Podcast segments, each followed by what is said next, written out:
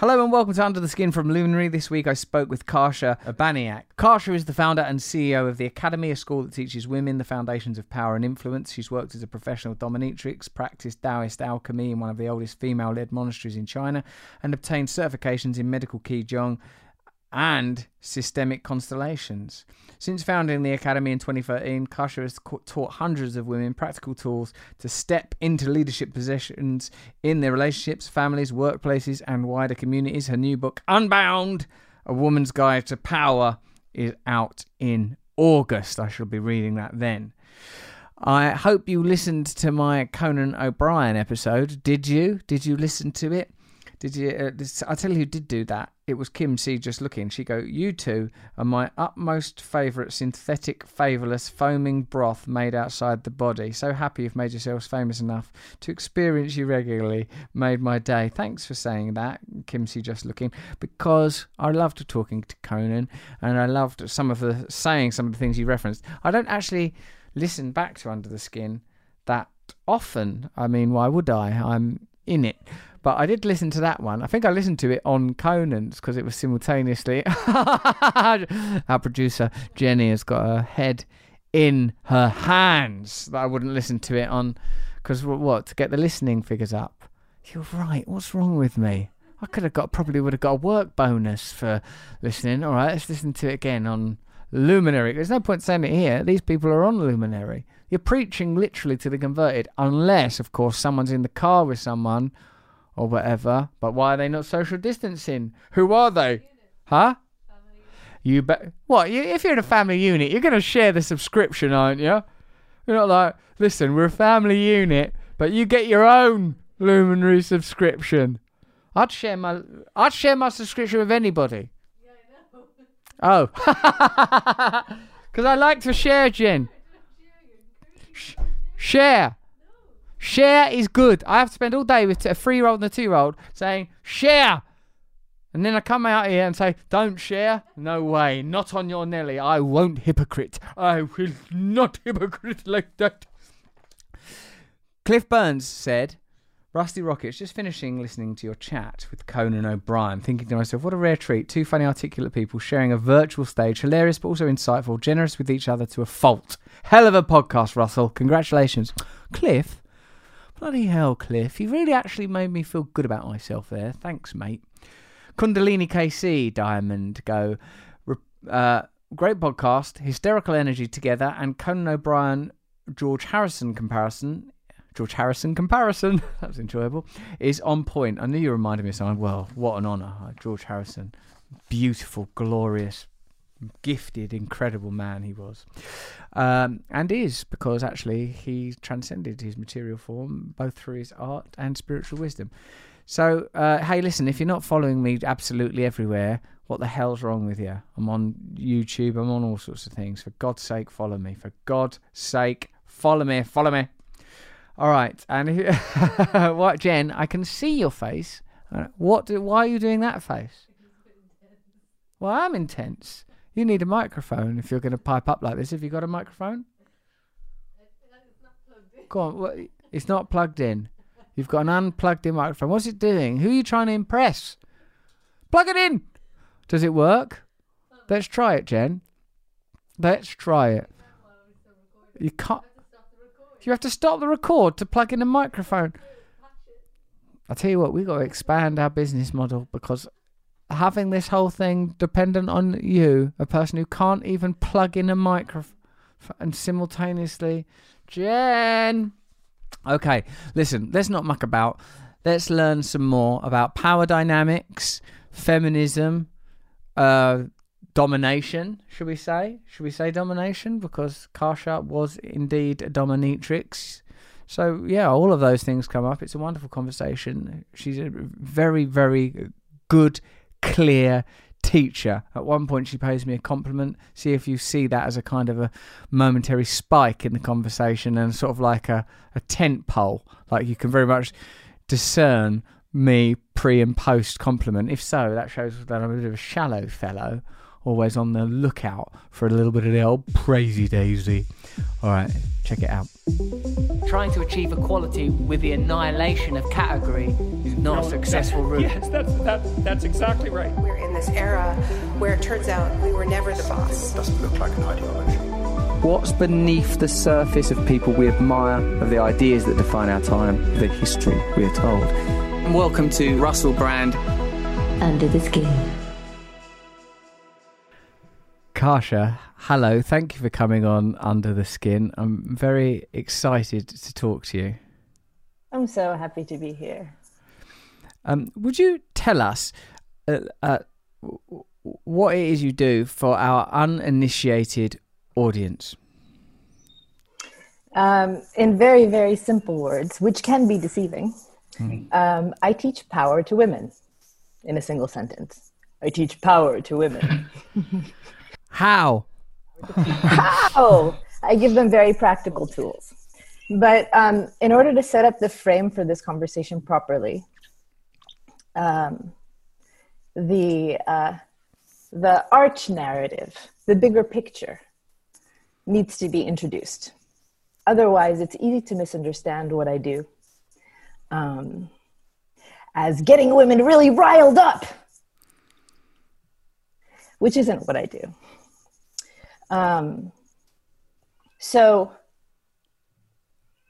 there's this thing some people like to refer to as universal consciousness. And um, human beings, uh, the way that we have access to a piece of this unfathomable universal consciousness is, for practical purposes, best called attention. So when people say, um, Kasia Urbaniak at the Academy specializes in power dynamics, which are really attention dynamics, it's a more accurate frame for what it is that we do in the school. What the hell are attention dynamics?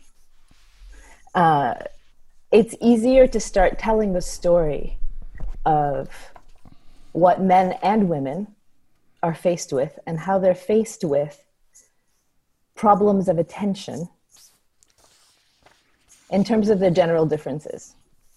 So um, I began the school with my partner in crime, Ruben Flores, who is a man.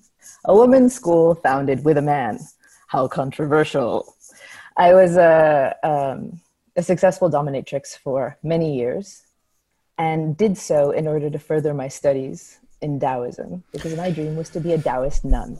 So you were being a dominatrix from a sort of uh, not ironically, but not for the explicit stated purposes that uh, the of being a dominatrix, but it was a sort of a you were a meta dominatrix.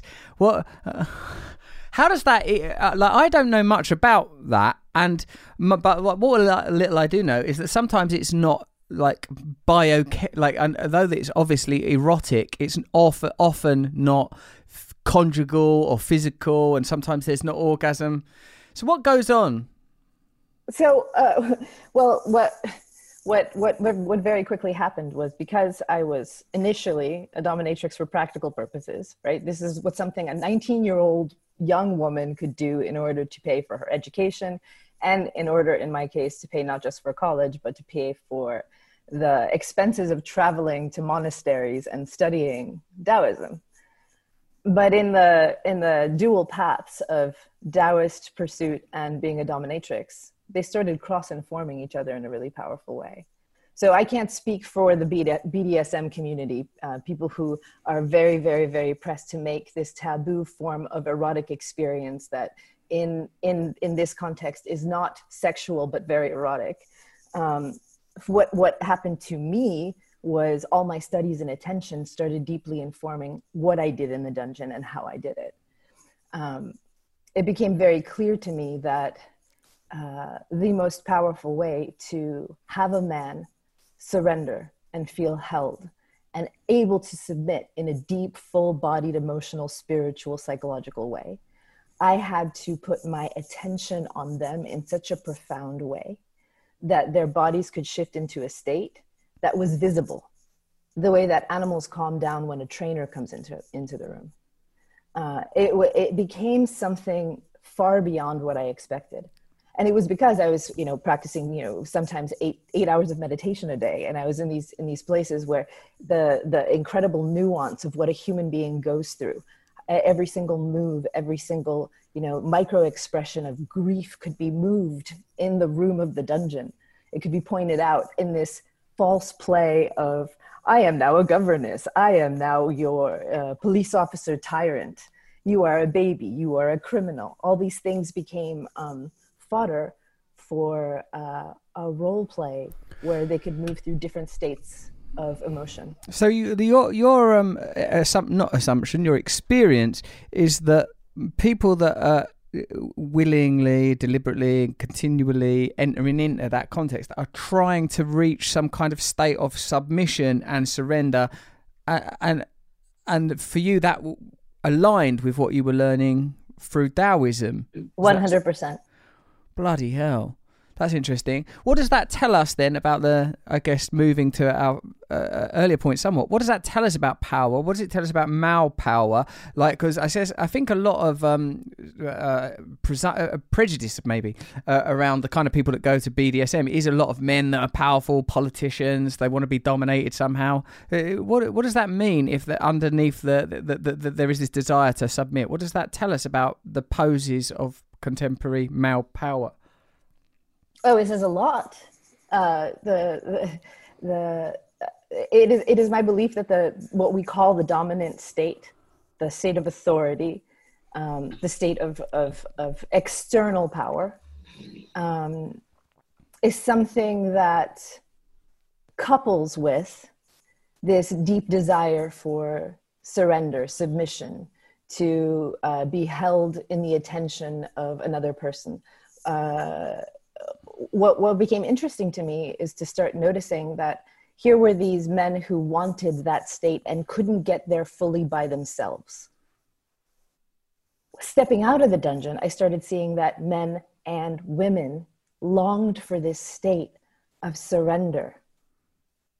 They longed for this state of feeling held in someone else's attention, to be witnessed there, to be guided to a place where they felt safe enough to release, be vulnerable, and be held and led, led through an experience.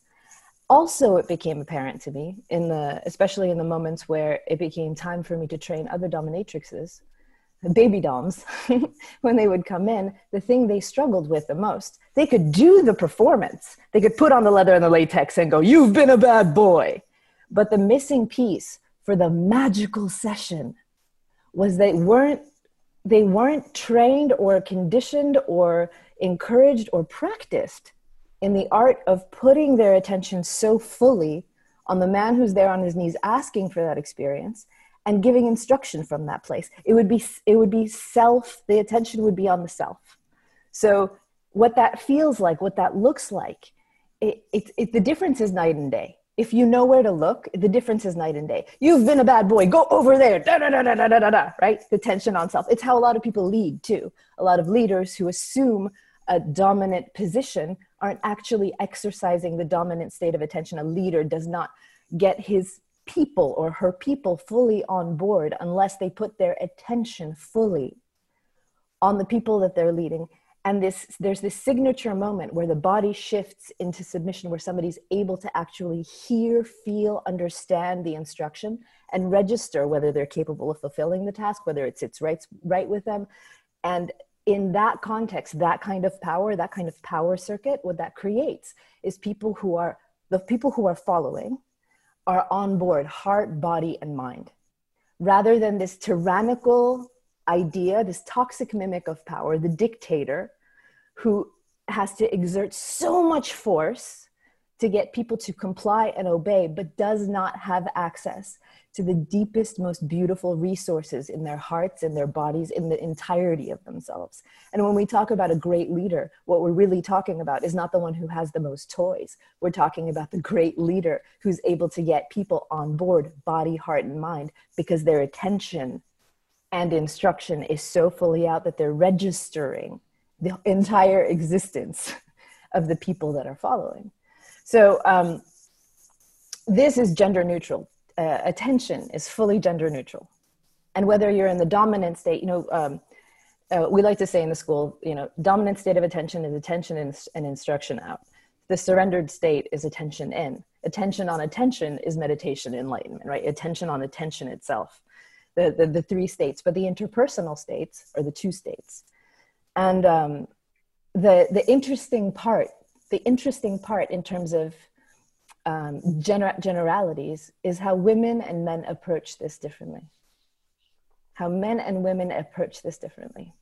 Before we get into that, may I just ask a little more about the sort of the crossover between these uh, eroticized uh, games of authority, which I suppose one unaddressed query is that even if the overt dynamic is one of the dominatrix being in a position of power, economically at least, one of those people is under the pay of the other, and the situation is being kind of sanctioned and commissioned by by the sort of the, the sub I suppose, to use the vernacular. Um, I, I find that sort of, you know, like, I, I do find that kind of stuff interesting, and I do, I'm always interested in the fusion of eroticism and other aspects of our nature. I suppose there are no distinctions really, that everything's bleeding into each other. But I'm more interested still in this idea that you have about uh, leaders uh, achieving real authority through attention. In this case, do you mean sort of attention in the same as synonymous with care? It can be care, but love has many faces. Sometimes the best way to care for someone is to be quite ruthless with the truth, to make them a little bit uncomfortable. To um, you know, uh, in in a school for women, it's it's a bit dangerous to say, you know, use your empathy and be nice care about the other person. Because then that then that cascades into a whole set of behaviors that we call good girl conditioning where women will withhold the truth because they think it's the it's it's a, a morally superior thing to do. Where they will accommodate they'll watch themselves they'll self-police. Um, so the, the the the beautiful thing about this kind of power is it, it is more effective. It is more effective. It also happens to be more generative more loving um, it doesn't always look that way, but it is. Will you give us some examples of those two things? But, but, but, you also you also you also asked an interesting question because what we have in the dungeon, you pointed out, is um, economic power going one way, and and then the setup, which is power and authority going another way. Mm. And the this this template of of how do you reach, despite a positional difference, right? A status differential. The client, the man who's twice the woman's age, man versus woman. Here you have a setup where, where, where women are, the women working are actually working against something. That is exactly the game that many women are playing in their lives when they're having to deal with a boss, a male boss, who has a certain way of being that doesn't work for everyone in, in the office, right? So, how do you, in the moment, without the status, without the title, without the money, without all the toys, have a profound and powerful influence on someone. Establish a position of authority in the present moment where someone can hear you, be influenced by what it is that you have to say, and have your message, what you have to say, really, really land. It ends up being a wonderful training ground. Um, what became very interesting is that um, the school didn't begin until I met my business partner, who who is a man who spent you know a, decade in war zones as a humanitarian. And uh, his experience of power and power dynamics on the fringes of war and death dodging bullets vaccinating babies and mine on the fringes of sexuality and in some ways on the fringes of spirituality. What we understood about power and what we understood about influence it was incredible that the crossover happened because in the places where he was working very often there was no common language oftentimes there were you know uh, you know tribes or groups of people that spoke dialects how do you how do you get a group of people to here i have a piece of paper i can build build a field hospital here you must listen to me when there's 14 year olds with AK 47s around who don't give a damn about a piece of paper. And suddenly it became very, very apparent that there's something about not just presence, but how attention is used to establish authority or establish surrender so that connection and influence can occur. And in that in that that was the beginning of a conversation that yielded so many experiments in how women and men engage differently in this game. Um, so you had a question? That's right. About i my question is about the different examples of this power of attention the application of attention uh, from a leadership position through care and a more sort of narcissistic application of attention. Obviously, there's plenty of examples of that. What's a, um, uh, an example of the um, the more benign, even positive application of attention and leadership of that nature? Well, I mean, the the the the funny thing about us humans is when it works, we don't notice, and when it doesn't, we do. so it's where power dynamics collapse that it's easiest to identify you know what's not working um, the uh, the the the boss that everybody is loyal to out of love out of feeling like this person's got it handled um, is just described as this person's a great leader a wonderful person to work for or a wonderful person to follow a wonderful person to to uh, um, um, receive guidance from. There's a sense of calm and order and everybody in their right place and everybody doing the thing that they're, they're, they're best at and contributing. This is where the generative synergy comes in. And the, the, uh, the examples of where that goes wrong, where the examples where that collapses, even in interpersonal dynamics, is it, it, that's where all the questions in the school come from. That's where all the conversations come from. Where doesn't it work? Because actually this form of leadership and this form of interpersonal communication you know the the the the, the simplest example of a, a fluid switching power dynamic that works flawlessly is the conversation that keeps you up until four in the morning.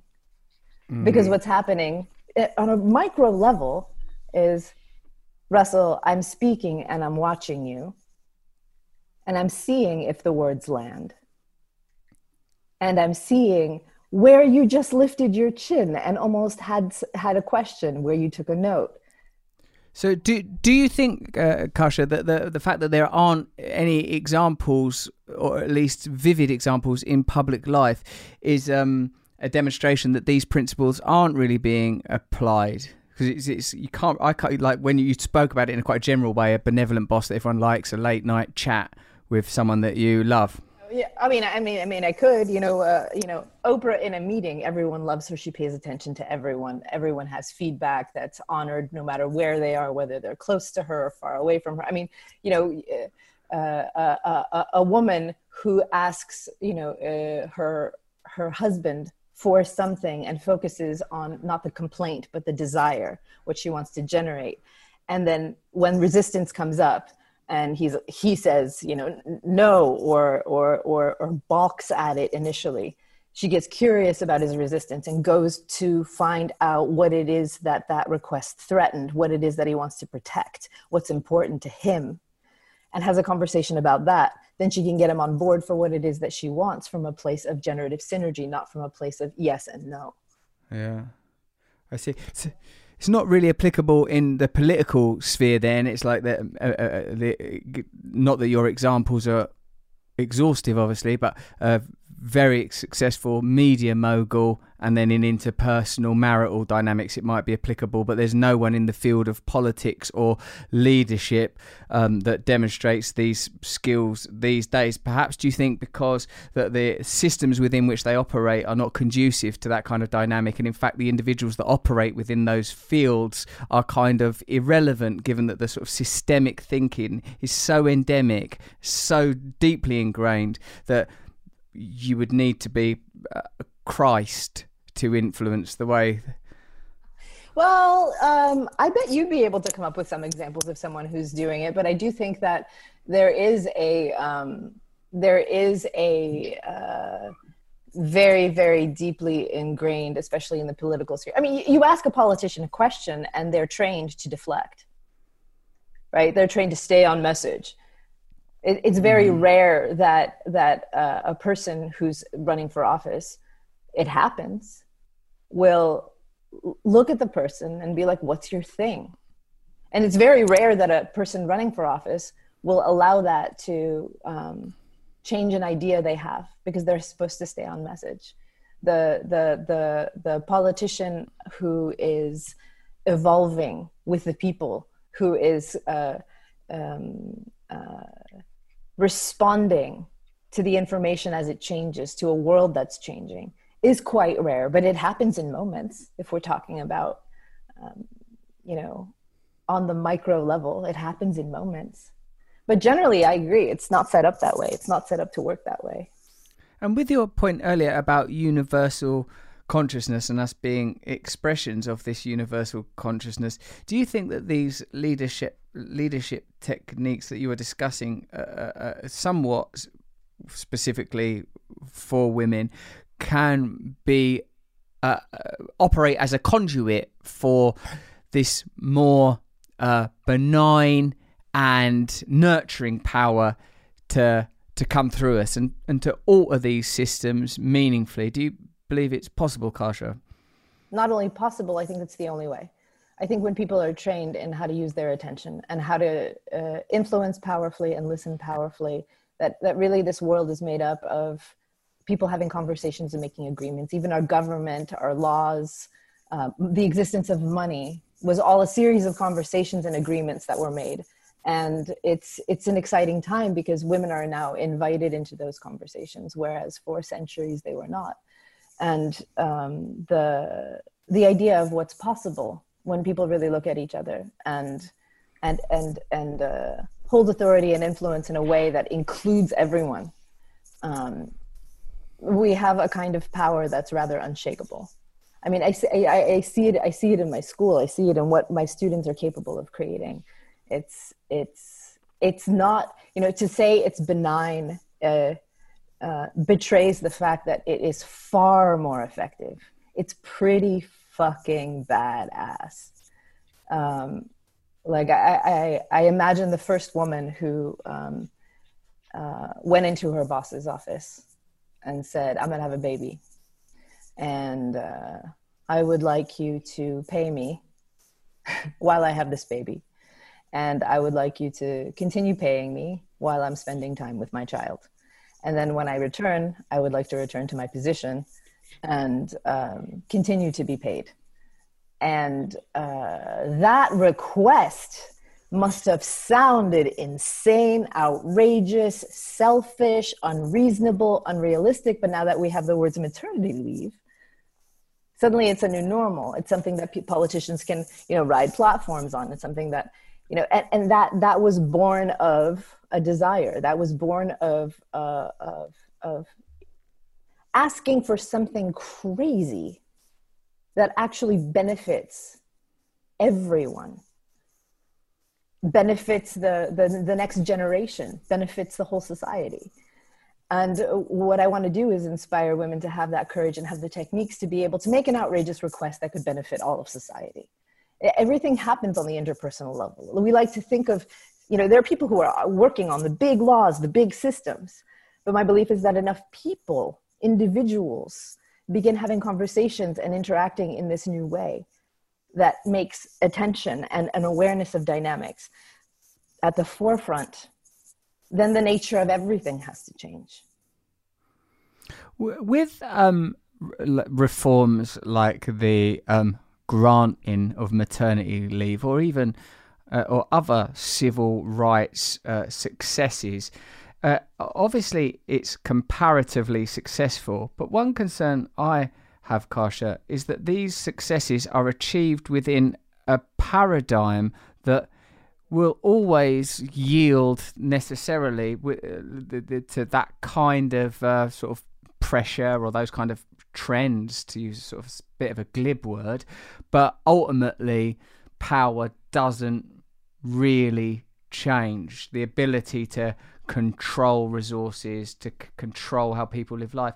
Um, that's what I get concerned by. That I get concerned by uh, about the sort of myth of progress, of social progress. I, you know, of course, I you know, I could the the triumphs of the civil rights movement in the fifties, the advance of feminism. These are sort of great successes. My question, my concern, also is that they, these uh, these the, the barometer for these successes is still held by a system of dominance that may only be altering marginally to accommodate the, this progress. Yeah. So um, so here's where I want to segue a little bit into the difference between um, the conditioning of women and men. So that uh, this is a small example, but uh, a few years ago there was an internet jobs website for tech jobs. And what the people running the website found was that women were asking for far less money for the same jobs as men. So they had this brilliant idea. They would start showing a graph that revealed the average requested salary per job with the thought that this would be giving women a real sense of what they could ask for like a real sense this is what this is men and women together this is the average this is the the, the extreme high end this is the mm. extreme low end do you know what happened? Women started asking for even less, men started asking for even more. Now, I'm mentioning this shocking, shocking revelation to your point about how you can change uh, systems, but the power really belongs to the transformation of people, of individuals. Mm. So, um, one of the really one of the really fun things in in in the beginning of the school and the creation of the school one of the things that was the most exciting is ruben and i a man and a woman created this little laboratory where we could intensively investigate forget everything we knew right? Take a very phenomenological approach and get women in a room talking about what they want talking about their situations and seeing what they come up against in terms of asking for a salary in terms of asking a husband to pick up his socks in terms of you know everything from the smallest to the biggest. I mean when me too happened then it was about confronting the abuser. It was all these things. What happens? What happens? What do they actually come up against? Why is it that that graph on the website didn't inspire them to ask for more? Why is it that they actually saw what the average was and asked for even less what is it what is it what occurs so in this in this laboratory um, there was also Ruben and I, a man and a woman, comparing our own experiences. And one of the things that uh, we found very quickly was that you know every human is is subject to self-attack thoughts. Oh, I'm such an idiot. Oh, I don't deserve this. Oh, I did this wrong, right? But the nature and the ferocity of the content of that internal monologue.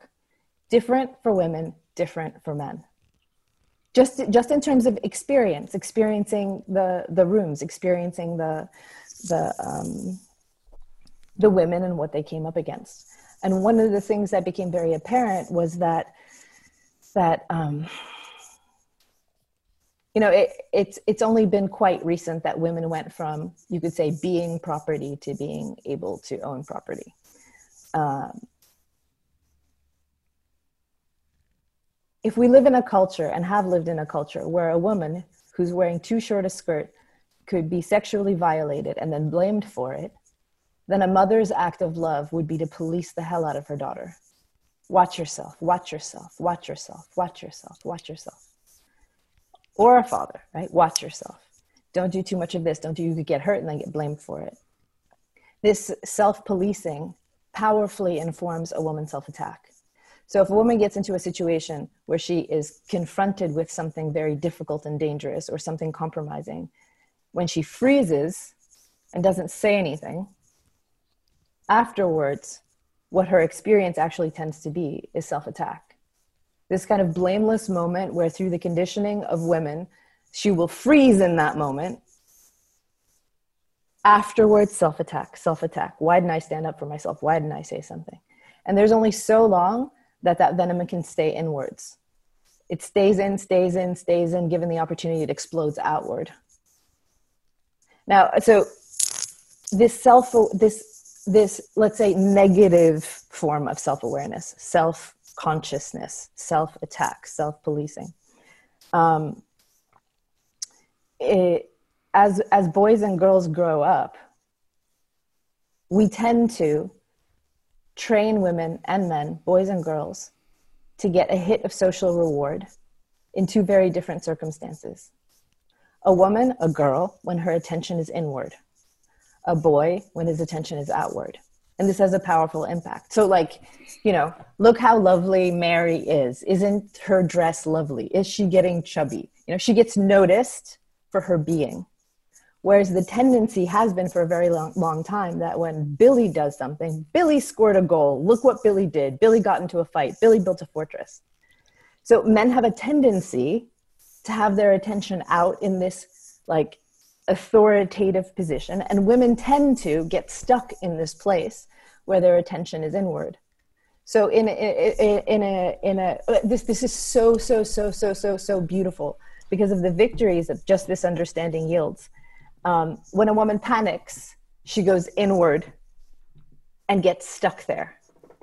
So, uh, so one of the things we train is women to use their attention both ways, inward and outward, inward and outward. So, uh, woman, one of our students at work, her boss, new boss, comes up to her, asks her, "What kind of lingerie do you like?"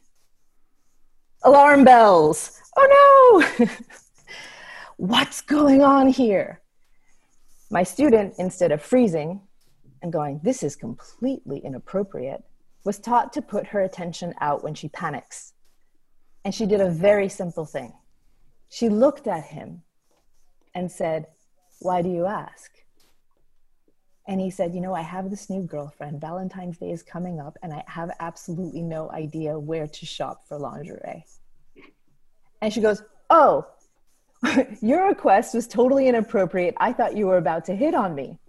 Um, but here, don't ask questions like that at work again. But here are a few names of lingerie stores that I think your girlfriend might love. Right? Predator. He could have been a predator. Predator. And just by in the moment being able to break the freeze and put her attention out, not go completely into the panic of I'm being violated because not every man asking an inappropriate question is looking to destroy a woman. She had the power, the skills to move her attention in both directions. This, this, this phenomenon of women freezing and not speaking is really, really, really, really rampant. Women hold back so many things, so many things. And then they're, they're, they're seen as mysterious and difficult to understand. And the men who, who love them and want to serve or want to contribute are endlessly frustrated because nothing they do works. And men get dumber and dumber, and women get angrier and angrier. And it's it's this attention dynamic. That's a that's a good technique. I think I could use that technique also. I sometimes freeze in situations where I feel threatened or challenged, or that I don't, you know, like I don't have many social interactions no one does now, do they? But like when I have them, I often feel like my attention goes inwards and I feel sort of intimidated. Um, I've got a question that's I don't think it's complicated, but it might be. It's Kasia, Kasia. This um, this is what it is. Say like as you said at the beginning, like because of your training in Taoism and that, that this is your general approach, your your perspective, that we are an expression of universal consciousness. If this universal consciousness has uh, must underscore all reality, if there are cultural trends big enough and broad enough to to to identify and express men go outward, women go inward, at some level must this be an expression of a kind of some verifiable reality if not, how is it happening, and how is it happening so universally? I wonder if there uh, if there are, in your opinion, biochemical differences that lead to differences in behaviour beyond culture, or are you saying that all of these differences are the result of culture? I've often queried whether there was any significance that in, in the sort of reproductive dynamics of the two sexes that one cellular contribution is an active thing with a tail and the other thing is a passive thing in a in utero uh, or wherever it is because I'm not a gynecologist and I don't know much about that kind of stuff. Do you think these kind of biochemical realities would have uh, correlatives in the material world uh, that go beyond culture, or do you think that all things are the result of acculturation? One of the greatest difficulties in um, in a commitment to this phenomenological approach, meaning sticking to what I see in the laboratory, sticking to what I see in the students, is um, being humble enough to only uh, share what I see and what I saw. There are a lot of people who specialize in all kinds of theories on why things happen. And um, the truth is, I have absolutely no idea. I have absolutely no idea what the inherent, if there are inherent differences between men and women. What I do know is that women freeze in a very specific way. And I, what I do know is that when I teach students to use their attention in these particular ways, they get results that are earth shattering. Earth shattering. They, be, they, they know how to make allies out of the men that they were afraid of. They know how to uh, reach a very authoritative position. They know how to give a, a, a, you know, be the only woman in the room and make sure that she's not only heard, but has everyone feeding on every single thing she says, as well as uh, have opportunities to feel really safe, surrendering, and uh, uh, being vulnerable and open and being vulnerable and open when, she, when, when it calls for it and when something goes wrong knowing how to switch to make a correction. Like I, I, you know i'm i am so profoundly interested only in what works. What works to um, have women feel free to self-express and to make requests in a way that feels great, even if they're outrageous, to lead with the desire, not the complaint, to be, you know, in a state of rage, to be aware that they're fighting against something, but then also be like, hey, the pivot of rage is not to focus on the thing I'm fighting against, but to, th- to focus on the thing I'm fighting for. And that, that beautiful vision that presents itself alchemizes the rage into passion and vision. The places where women get stuck in terms of the the the entire range of human emotion that is so taboo taboo to have any kind of negative emotion any kind of neediness bossiness everything about from sadness to despair to rage to uh, uh, you know ambivalence. How do you take those those taboo emotions and alchemize them so that you can lead with the thing you want to create not react to the thing you don't like and how do you move outward into the world in a way where where you're presenting that compelling vision compelling vision requiring to do this thing? You I, I think i think people fail to understand if they saw the room if they saw the class after class after class after class even these powerful women with powerful positions in the world these women who have great relationships where they get stuck and how often it is that they withhold information go inward get stuck ruminate self-attack how often it is how that how how even the most powerful woman can get stuck because a barista at a freaking coffee shop gets their name wrong or gets their order wrong or asks them if they're single and how they tank from sometimes the most in small thing. Yeah. I'm not suggesting there's not such a thing as sexism. I'm not mad. The data's in.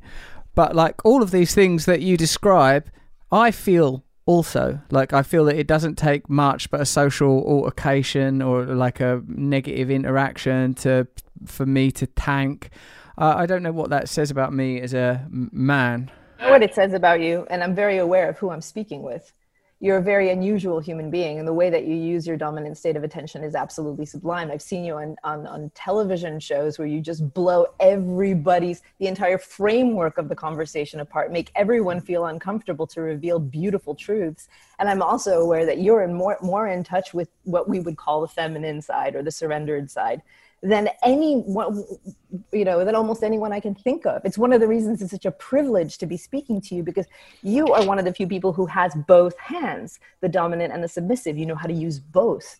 You are profoundly committed to the surrendered state. You are profoundly committed to using the dominant state of attention to speak truth when other people it's going to ruffle feathers. You're not a good girl. You're not a good boy you're a profoundly balanced human being that sources himself in both the inner and the outer. And you know the the the the, the idea behind why many men might not have access to what you have access to is this you know this this truth that we've been sending men to war for millennia to die for us. The idea of manning up means shutting down the signals that you receive on the inside.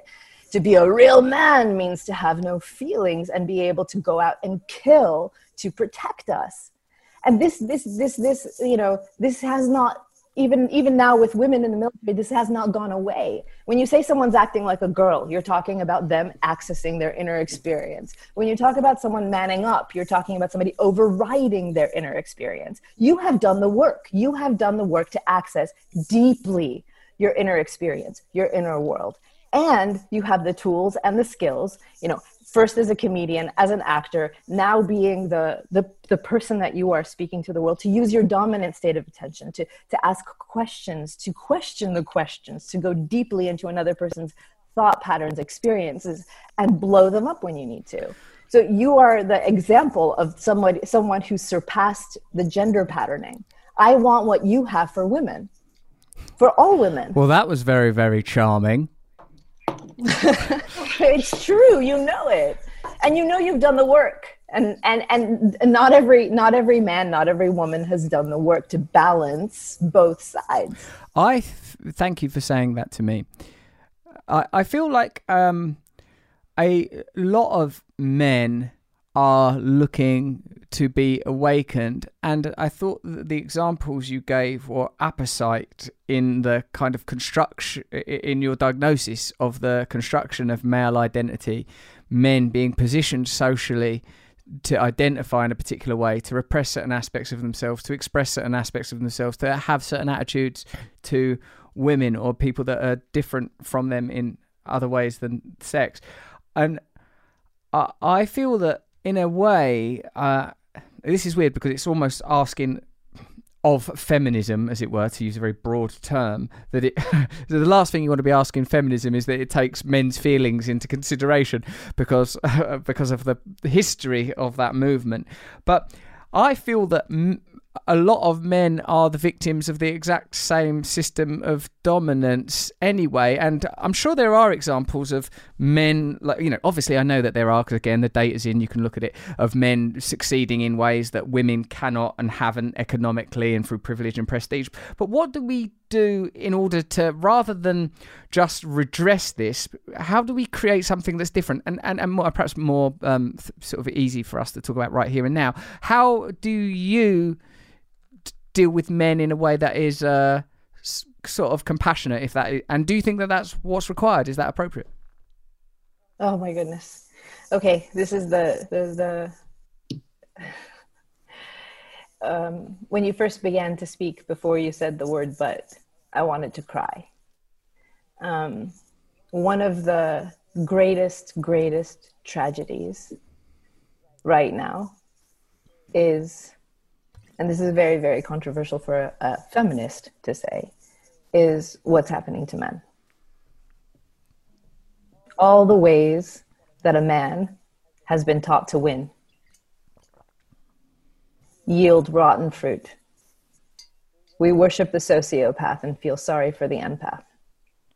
There are books on how to be, you know, how you can be powerful by learning from psychopaths, from not having feelings. Um, and now a huge switch. Men are supposed to have feelings, but not be so sensitive that they're wimpy. The, the, the, the, there, is an, there is sort of a, uh, an exact mirror, um, meaning the reflection in reverse of what's happening to men and what's happening to women. And it is tragic. It is tragic. Uh, what it means to be a man today is the, one of the most difficult conversations that we can have. Now, um, you know, again, another very controversial thing to say is, you know, Me Too, right, did something. The, the original intention was to have survivors of abuse just say, yeah, I experienced it too, so we could see the numbers.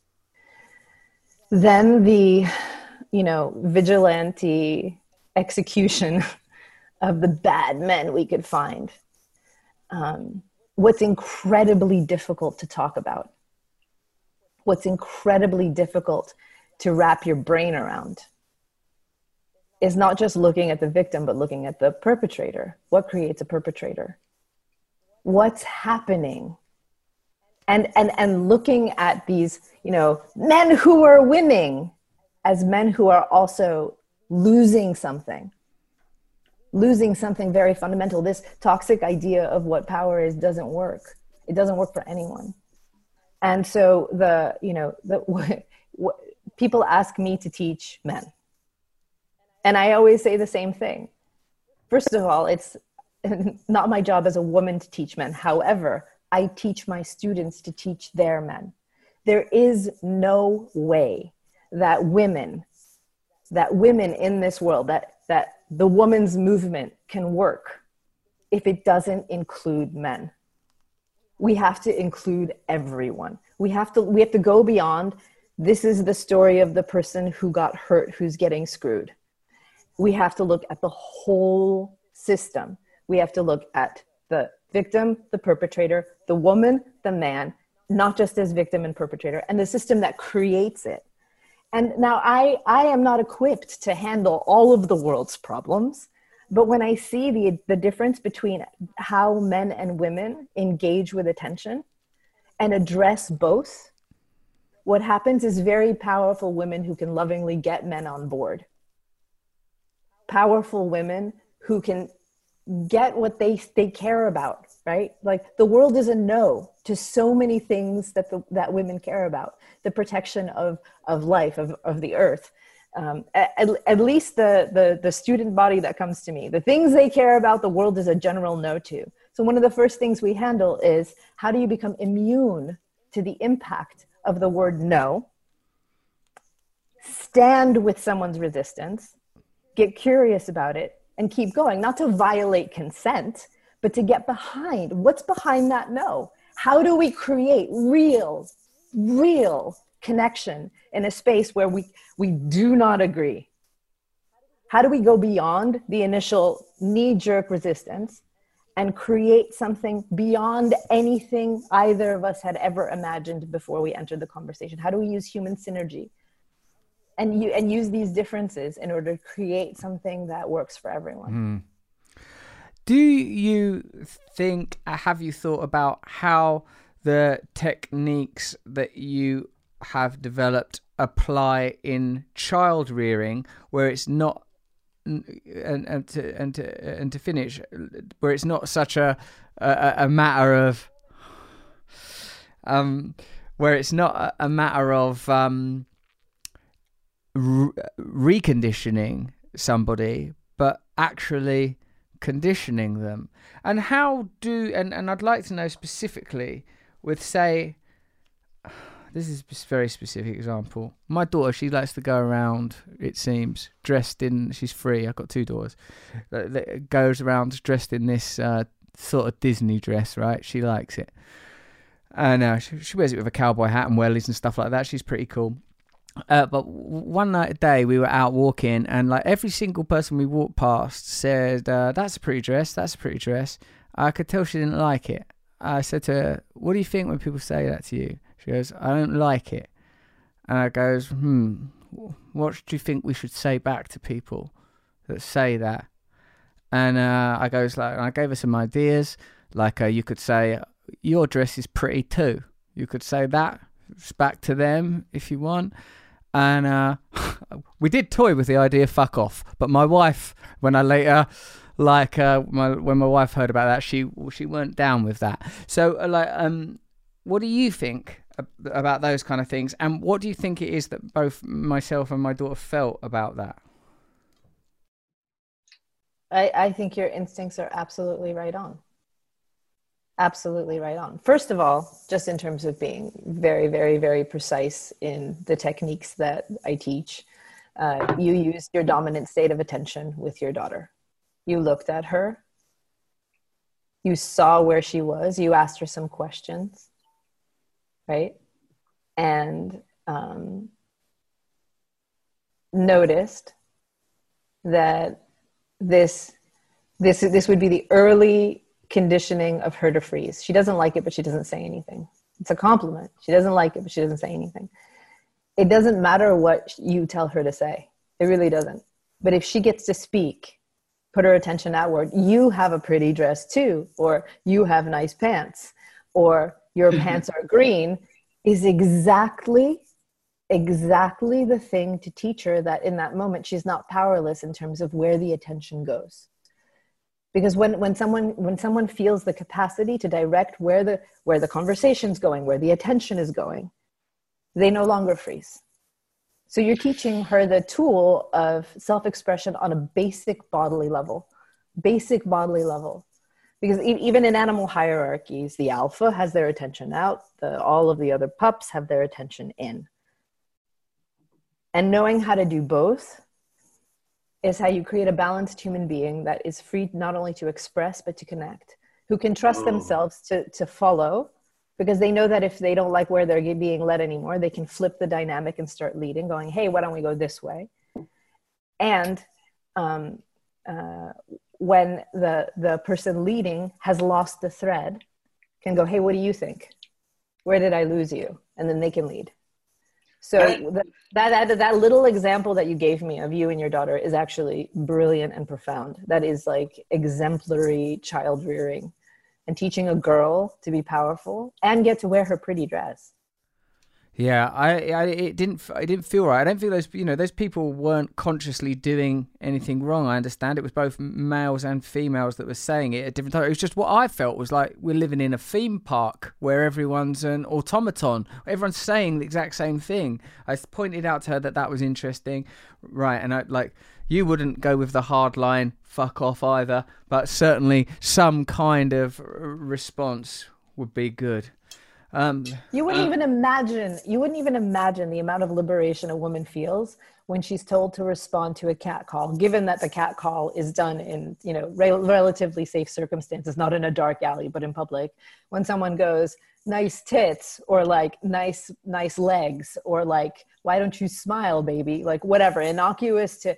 But the feeling of getting cat called can be incredibly oppressive to to women, even when it seems like they're exaggerating and the immense amount of power they feel when they can look back and go, yeah, nice shirt. There's coffee all over it. Or uh, did your mama teach you to talk like that? Or, uh, you know, you have green shoes. Even that's enough because they no longer feel imprisoned by this, this, this, I'm getting attention and I have to take it as it is. Um, the metaphors in the sexual act abound the way the way women are uh, uh, conditioned to approach their own desire and where they can where they can have the kind of erotic experiences they want abound this becomes a mirror of that. You get attention you have to take it the way that it is. You can't redirect it and refresh and move mm. from a different angle so it, it you know this it, seemingly innocuous thing of cat calls can become an incredibly fun playground for experimenting with attention. This idea of attention as power you just sort of said like how in the animal kingdom like the alpha figure has the attention outwards and the secondary figures have the attention inward. I'm very interested in this and i'm interested in the origins of this aspect of uh, what you teach and how it relates to Taoism specifically, or does it relate to Taoism, and what does it relate to? It doesn't relate to Taoism specifically. I think the intense Taoist training just made me aware of attention as a real thing. You know, like, it made me aware of uh, the more subtle, non-language based ways in which human beings interact. Um, the you know, like we did a lot of studies on what they call women in a, woman in a meeting syndrome. You know, a woman says something and uh, uh, someone else, some man restates it and gets credit for it. You know what I'm talking about? Yeah, I think I've seen comedy sketches of that. Yeah, so so that's a that's a real problem. That's sexism, right? So this is this isn't a way for me to blame women, but this is a way for me to give women tools in how to handle that situation. So like uh, uh, uh, uh, uh in, even in a board meeting, people are still behaving on an animal level, animal level, right? And if a woman who's saying something can put her attention out on the whole room and speak to the whole room in such a way that moves the bodies into a submissive state, she gets heard. But if she pulls back, and right now I'm not even I'm not even talking about I'm not even um, uh, legislating language. Yes, of course, there's a. I think that maybe that possibly we should hmm. consider, right? But even without that, if she's speaking in a surrender, closer to the surrendered state, nobody feels what she said. They heard the words, but they didn't feel it. So a man then says and restates it with that whole attention out until the bodies shift and all the animals in the room go, Alpha said it, slam dunk, we heard it, we should do it, or consider it, or fight against it. It doesn't disappear. What do you think that is physically? And how do you, what's the difference? What do you do to be in the latter state rather than the former? Well, uh, you know, uh, the, the, the, the, the problem to solve is a bit older. Um, and actually, I, I, believe it begins in how a uh, woman's erotic desire is handled and how a man's erotic desire is handled. So, uh, when you're a kid, you could want a cookie, right? You don't get that cookie, you can cry, right? You can throw a tantrum, you don't get the cookie. But the first kind of desire that is that means something about you, really, is an erotic one so a girl starts finding herself wanting someone, wanting someone's love, whether she gets it or not, starts to say something about her. It's a different kind of desire. And boys, when they start exhibiting signs of sexual interest, provided that their sexual interest is directed towards women, not men, when boys start exhibiting um, signs of sexual desire and, and, and girls start exhibiting signs of sexual desire, the difference between the two is quite remarkable. If with, with, with men, with boys, there tends to be like nink, nudge, nudge, wink, wink, look, look, look, look, look, he's starting to like girls. For girls, it's immediately a double message. Immediately, immediately, immediately a yes and a no at the same time. This is dangerous. She's dangerous. It's dangerous for her look she's growing up like and and and every woman i've spoken to can relate to this feeling of that moment not only being dangerous and getting mixed signals but fearing being a slut and a prude sometimes both at the same time and then it's like her tits are too small until they're too big she's too she's too quiet until she's too loud there's no middle range she cares too much about, about her studies until she doesn't care enough about her studies. Later on in life, she cares too much about work and not enough about family. She cares too much about family. And this, this, this concern of women, of being afraid of being too much. I'm too much. I'm too much for the world. I want too much. I'm too bossy. I'm too loud. I'm, I'm too emotional. And also being not enough I'm not enough. I'm not smart enough. I'm not skilled enough. I'm not pretty enough. I'm not skinny enough. I'm not rich enough. I'm not right. That that that that bind. There's no room in between the two at all to breathe. This is a generalization that does not apply to every single human being. But the tendency is that men worry about being not enough, but not about being too much. Whereas women are this double bind. And that compression, that compression of being afraid of being needy and bossy, being afraid of being this at the same time, creates a compressed bodily state and an energetic state that affects all of their communications. So a woman is capable of going to a next door neighbor and being furious and polite at the same time, being scared of being asking for too much and being scared of not getting what she wants at the same time. Hi, um, excuse me, um, eyes of evil. Um, I, I, I would really appreciate it if maybe I'm hearing the noise next door and and like it doesn't feel good to get a request like that because it's both filled with niceness and rage. It's built, filled with too much and too little. And one of the main trainings we do in school is to break apart the compression. So they play act being extremely out there, being extremely bossy, being, you will turn the music down, to, I would love to get a good night's sleep. And you would be my greatest ally if you just turn the music down, right? And what ends up happening after they do this ridiculous exercise, ridiculous exercise of going extreme, is they're capable of making a request that sounds like, hey, do you mind turning your music down? Clean, simple, clean, clean, clean, simple. So when you ask, you know, uh, how do you get, you know, how do you get women or how do you get um, someone to be able to use their attention with facility, their authority and their surrender with facility. It takes breaking this good girl conditioning, this double bind, this fear of too much, too little that starts very, very early on. This is very interesting to me. Thank you. I was thinking then about like a lot of the work I do around males is to do with fatherless men, and you know, it's sort of in a sense, uh, although I um, you know, I grew up in a single just with my mother, and I wonder how much of this sort of conditioning is how many males are feeling the same thing, even though, of course, I can see there are different cultural messages more broadly, you know, as we've discussed at length.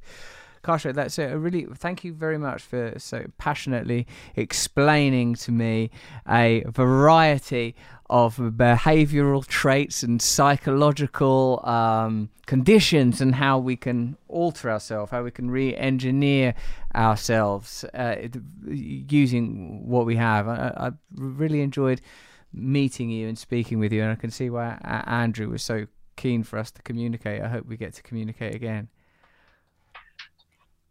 Me too. Thank you. Oh, thank you. Thanks for listening Under the Skin with Kasia Urbaniak. Let me know what you thought of it on Instagram, for example. You could tag me at Russell Brand or you could tweet me at Rusty Rockets with the hashtag Under the Skin. Sign up to my mailing list at russellbrand.com. Gain exclusive mailing list only news and video content. Why don't we do some of those videos? We never do one because of you, Jen. I'm going to tell them that. You know, don't bother signing up for mailing list. We never do any videos anyway because Jen can't be bothered. So you're wasting your time. You might as well sign up to, I don't know, sign up to someone who, who's got a good team of people around them. Conan. I bet Conan's email base. You got 20 people, but I'd take any one of them, Jen. Any one of them, the most senior or the most junior member of. I'm only joking, Jen. I wouldn't replace you for anything.